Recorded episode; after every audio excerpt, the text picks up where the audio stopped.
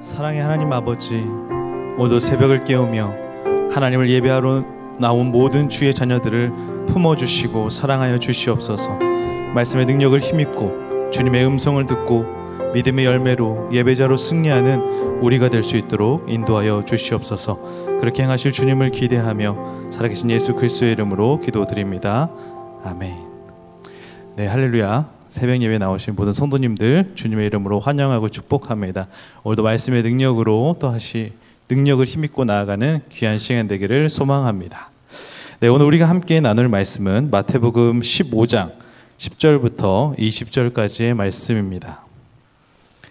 마태복음 15장 10절부터 20절까지 저와 여러분 한 절씩 교독하여 읽도록 하겠습니다. 무리를 불러 이르시되 듣고 깨달으라 입으로 들어가는 것이 사람을 더럽게 하는 것이 아니라 입에서 나오는 그것이 사람을 더럽게 하는 것이니라. 이에 제자들이 나와 이르되 바리새인들이 이 말씀을 듣고 걸림이 된 줄 아시나이까? 예수께서 대답하여 이르시되 심은 것마다 내 하늘 아버지께서 심으시지 않은 것은 뽑힐 것이니 그냥 두라. 그들은 맹인이 되어 맹인을 인도하는 자로다. 만일 맹인이 맹인을 인도하면 둘이 다 구덩이에 빠지리라 하시니 베드로가 대답하여 이르되 이 비유를 우리에게 설명하여 주옵소서. 예수께서 이르시되 너희도 아직까지 깨달음이 없느냐? 입으로 들어가는 모든 것은 배로 들어가서 뒤로 내버려지는 줄 알지 못하느냐?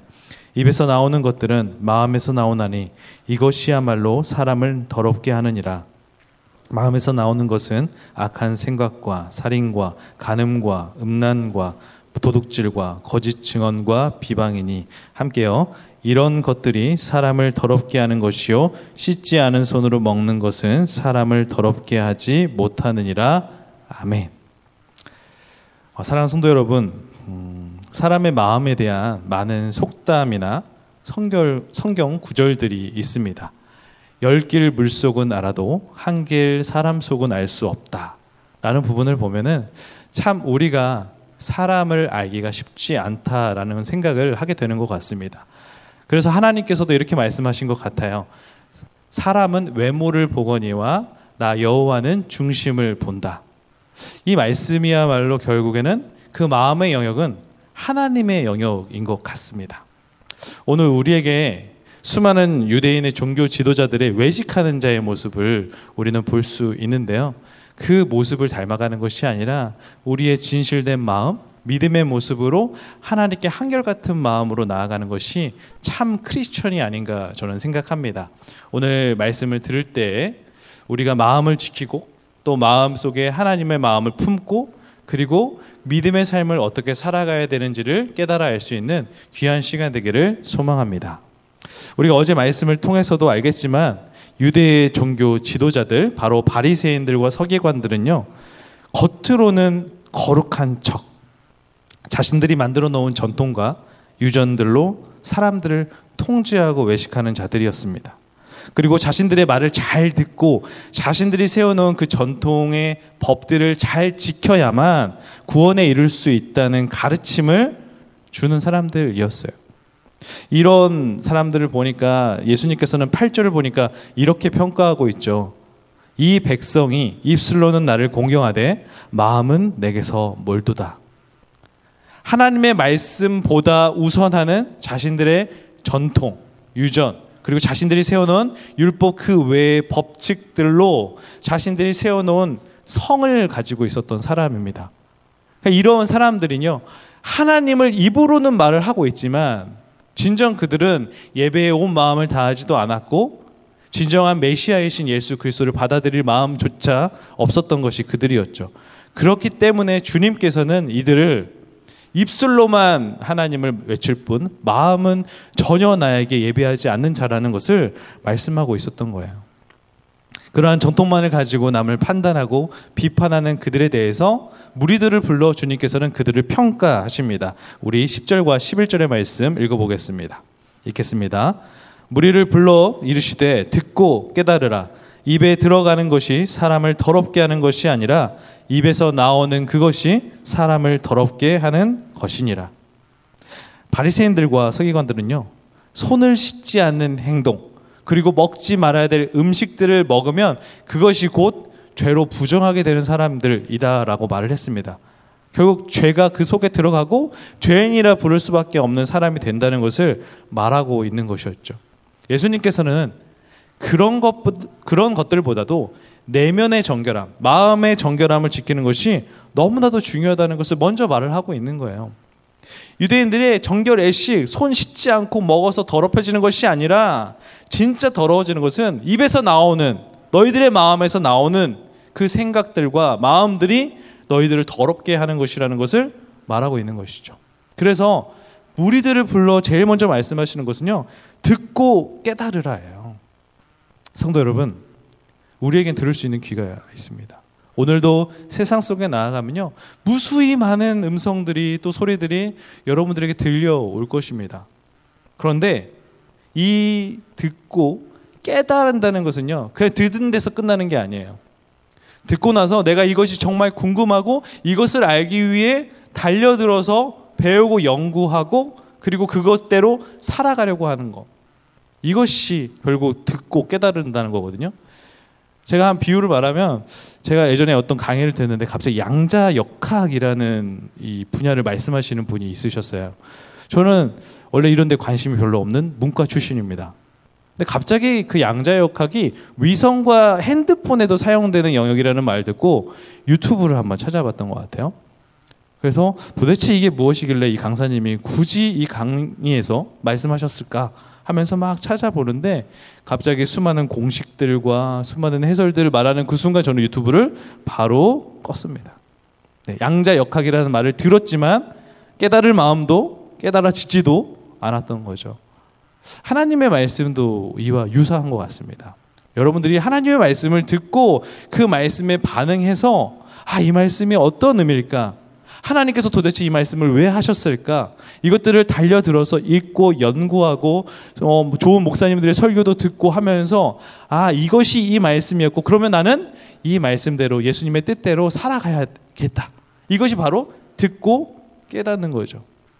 왜 예수님께서는 무리들과 제자들에게 이 말씀을 하셨을까 생각해 보면은 우리 예수님의 속한 자들이 그냥 듣고 어떠한 군중에서 아웃사이더로 머무르기를 원치 않으시고 늘 주님께서 원하시는 것은 그 주님의 영역 안에 들어와서 주님의 말씀대로 살아가는 제자가 되기를 원하셨기 때문이에요.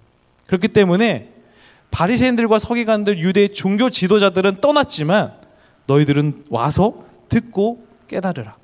라면서 오늘 이 비유를 말씀하시는 거죠. 입에 들어가는 것이 더럽게 하는 것이 아니라 입에서 나오는 것이 더럽게 한다.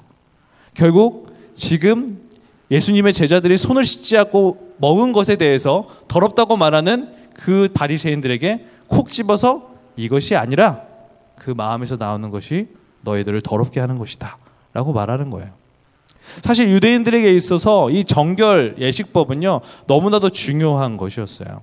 우리가 레이기 11장을 보더라도 정결한 것과 부정한 것, 음식의 목록들, 금지된 것들, 그리고 행위들, 이것들이 잘 적혀 있거든요. 근데 이 하나님의 말씀에 더하여서 그들은요, 자신들의 방법들을 만들어낸 거예요. 하나님이 만들어 놓은 그 법칙이 아니라 더해서 자신들이 어떠한 법칙들을 만들어서 하나님의 말씀보다 이것이 더 우선하는 것처럼 만들어 놓은 거죠. 그것에 대해서 하나님께서는 지적하시는 것입니다. 그러니까 이 말을 듣자마자 제자들이 이렇게 와서 말합니다. 12절 말씀인데요. 읽어보겠습니다. 읽겠습니다. 이에 제자들이 나와 가로되 바리새인들이 이 말씀을 듣고 걸림이 된 줄 아시나이까? 제자들이 말해요. 바리새인들이 왜 떠났겠습니까? 주님, 주님의 말씀이 걸림이 되었어요. 걸림이 되었다는 것은 무엇이겠습니까? 그들은 싫어했고 분노했습니다. 그렇기 때문에 떠난 거예요. 라고 말씀을 합니다.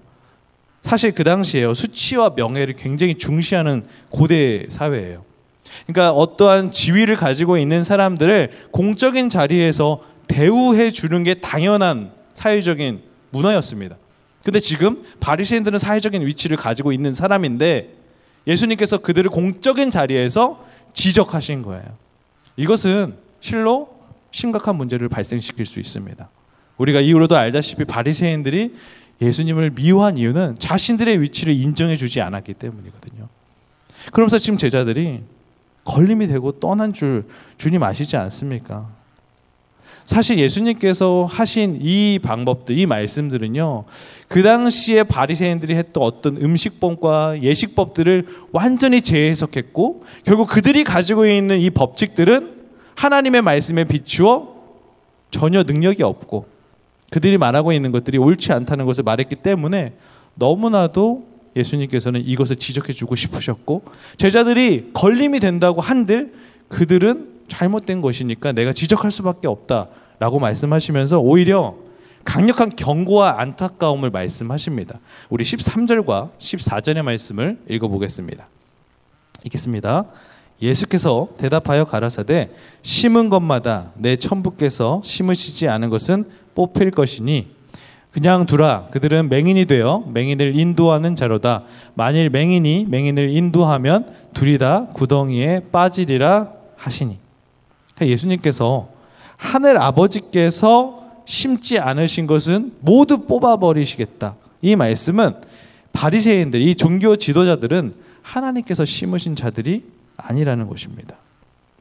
듣고도 깨달음이 없고 자신들의 명예 그리고 누리고 있는 것들만 지키고 싶어하는 그들이기 때문에 주님께서는 오히려 그냥 두어라라고 말씀하시죠. 그리고 결국 그들은 맹인이 맹인을 인도하여 구덩이에 빠질 수밖에 없는 불행한 심판을 받을 수밖에 없다는 것을 지금 오히려 말씀하고 있는 것입니다.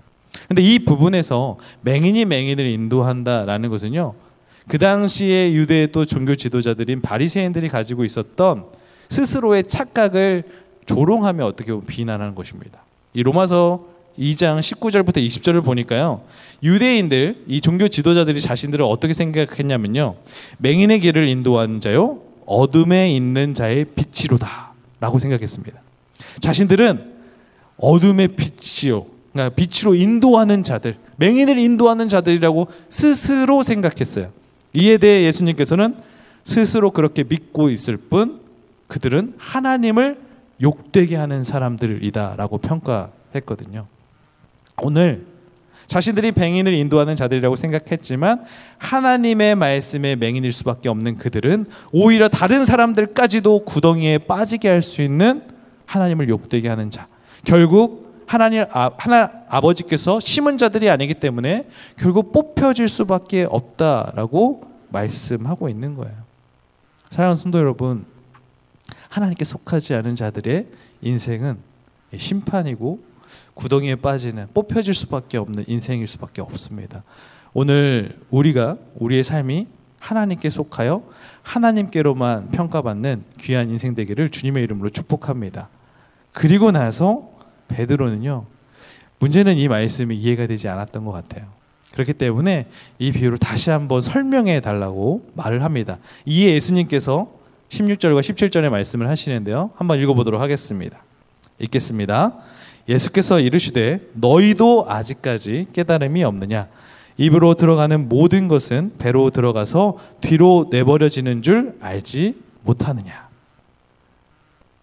지금 제자들인 그 베드로가 어쨌든 대변해서 말할 때 이 제자들에게 주님 말씀에 너희도 아직까지 깨달음이 없느냐 저는 이 말씀에 주님의 사랑이 담겨 있는 것 같습니다. 주님이 사랑하시지 않으면 어떻게 한다고요? 그냥 둡니다. 무관심. 저는 성경에서 주님께서 주시는 가장 최고의 어떤 심판 같은 것은 주님이 우리에게 무관심하신 것 같아요. 그런데 주님은 너무나 사랑하는 주님께 속한 자들은요 안타까워하시면서 끝까지 또 가르쳐 주시려고 하는 거죠. 그러면서 이 17절의 말을 정확하게 그냥 다시 직설적으로 말을 하는 게 하는 건데 들어가는 것이 더럽게 하는 것이 아니라 너희들 입으로 들어가는 모든 것이 배로 들어가 뒤로 내버려지는 것이 생리적인 형상인 거예요. 이것이 너희들을 죄에 속하게 하고 죄인으로 만드는 것이 아니라는 것을 지금 말씀하시는 거예요. 그리고 오히려 주님께서는요, 더러운 물건을 만지는 것이 아니라 너희들의 마음에서 나오는 것이 결국 죄인으로 만들고 그것들이 너를 부정하게 만든다라고 말씀하시는 것입니다. 그래서 더 직설적으로 18절에서 20절의 말씀을 하시는데요. 한번 읽어보도록 하겠습니다. 읽겠습니다. 입에서 나오는 것들은 마음에서 나오나니 이것이야말로 사람을 더럽게 하느니라. 마음에서 나오는 것은 악한 생각과 살인과 간음과 음란과 도둑질과 거짓 증언과 비방이니 이런 것들이 사람을 더럽게 하는 것이요 씻지 않은 손으로 먹는 것은 사람을 더럽게 하지 못하느니라. 결국 사람을 부정하게 만드는 죄의 시작은 마음에서 시작된다는 거예요. 근데 그 시작이 어디냐? 악한 생각입니다. 여러분들의 시작되는 그 악한 생각에서 살인과 간음과 음란과 도둑질과 거짓 증언과 비방 이것이 시작되는 거예요. 마태복음은 여섯 가지 정도를 말하고 있지만 같은 평행 구절인 마가복음은 더 많은 죄를 나열하고 있습니다. 사랑하는 성도 여러분, 결국 주님께서 말씀하시고자 했던 것은 우리의 어떠한 행위가 중요한 것이 아니라 결국 본질은 너희들의 마음에서 시작된 그 악한 생각이 너희들을 부정하게 만들고 너희들을 죄의 영역 속으로 들어가게 만든다는 것을 더 가르쳐 주고 싶으셨던 거예요. 그래서 유대 종교 지도자들인 이 베리새인들을 콕 집어서 이 비유로 시작한 말이 결국 우리들에게 직설적으로 말씀을 정리하는데 너희들 사람을 더럽게 하는 것은 씻지 않은 손으로 먹는 것이 아니라 바로 너희들의 생각에서 시작되는 너희들의 마음에서 시작되는 그 악한 생각이 오히려 사람을 더럽게 한다. 유대 종교 지도자들이 제자들을 공격했던 그 내용으로 다시 질설적으로 받아치는 거죠. 그렇기 때문에 그들이 걸림이 된다고 해도 나는 나의 이 정확한 의미와 그 정확한 깨달음을 너희들에게 주고 싶어서였던 것을 말씀하고 있는 것입니다. 사랑하는 성도 여러분, 참 주님께서 비유와 또 해설로 말씀해 주시지만 결국 저는 이 말씀에서 주님께서 우리에게 가르쳐 주고 싶으셨던 것이 무엇일까라는 생각을 해봤을 때 결국 우리의 마음을 지켜야 한다는 것을 알게 됐고요. 이것에 잠언 말씀이 좀 생각이 났습니다. 우리 잠언 4장 23절의 말씀을 한번 읽어보겠습니다. 읽겠습니다. 시작. 모든 지킬 만한 것 중에 더욱 네 마음을 지키라. 생명의 근원이 이에서 남이니라. 사랑하는 성도 여러분, 마음은요 죄가 시작될 수도 있는 영역이지만 결국 생명이 시작될 수 있는 하나님께서는 사실 이것을 통하여서 우리에게 마음을 주셨다고 생각해요. 여러분들이 오늘 경건의 모양을 가지고 살아간다면 여러분들 들통 날 수밖에 없습니다. 경건의 모양으로는 영원할 수 없어요. 바리새인들이 왜 영원하지 못했습니까? 그들은 경건의 모양만 가지고 있었던 사람들이기 때문이죠. 주님께서 원하시는 것은요. 경건의 능력입니다. 여러분들이 세워놓은 어떤 기준, 뭐 가정의 기준, 교회의 기준 이런 것들로 사람들을 평가하고 판단하고 믿음의 수준을 말하는 것이 아니라 결국 하나님의 말씀에 비추어 나를 봐야 돼요. 나의 마음은 주님께 온전히 지켜지고 있고 나의 마음은 악한 생각이 시작되는 마음이 아니라 정말 생명의 근원이 시작되는 마음인가. 그리고 그 생명의 근원이 시작되는 마음으로 사람들을 보고 주변을 변화시켜 나아가고 있는가. 이게 중요한 것입니다. 우리가 믿음의 눈으로 다른 사람들 보기에 앞서서 먼저 여러분들의 마음을 지키고 여러분들의 마음을 보고 하나님께서 우리에게 주신 그 마음을 그 목적에 맞게 생명의 근원으로 사용하시는 우리 성도님들 되기를 주님의 이름으로 축복합니다. 그렇게 할 때 하나님의 말씀의 능력이 우리에게 살아 숨쉬고 그 능력으로 세상을 변화시키는 세상의 선한 믿음의 예배자들로 서게 될 줄 믿습니다. 그렇게 오늘도 세상 속에서 승리를 선포하시는 믿음의 자녀들 되기를 주님의 이름으로 축복합니다. 기도하겠습니다. 어, 사랑의 하나님 아버지, 오늘도 우리에게 무릇 지킬 만한 것 중에 마음을 지키라 말씀해 주셔서 감사합니다. 오늘도 세상 속에 우리가 살아갈 때에 하나님 악한 생각이 아닌 생명의 근원이 되는 생각으로 주변에 선한 영향력을 끼치는 사람들 될 수 있도록 인도하시고 하나님 남을 판단하는 그 시선이 아니라 우리가 우리 자신을 볼 수 있는 그래서 우리의 믿음이 하나님께 온전한지를 살펴볼 수 있는 그 믿음으로 더욱더 성장하며 나아갈 수 있는 우리 새로운 교회 모든 성도님들 될 수 있도록 인도하여 주시옵소서. 그렇게 행하실 주님을 기대하며 살아계신 예수 그리스도의 이름으로 기도드립니다.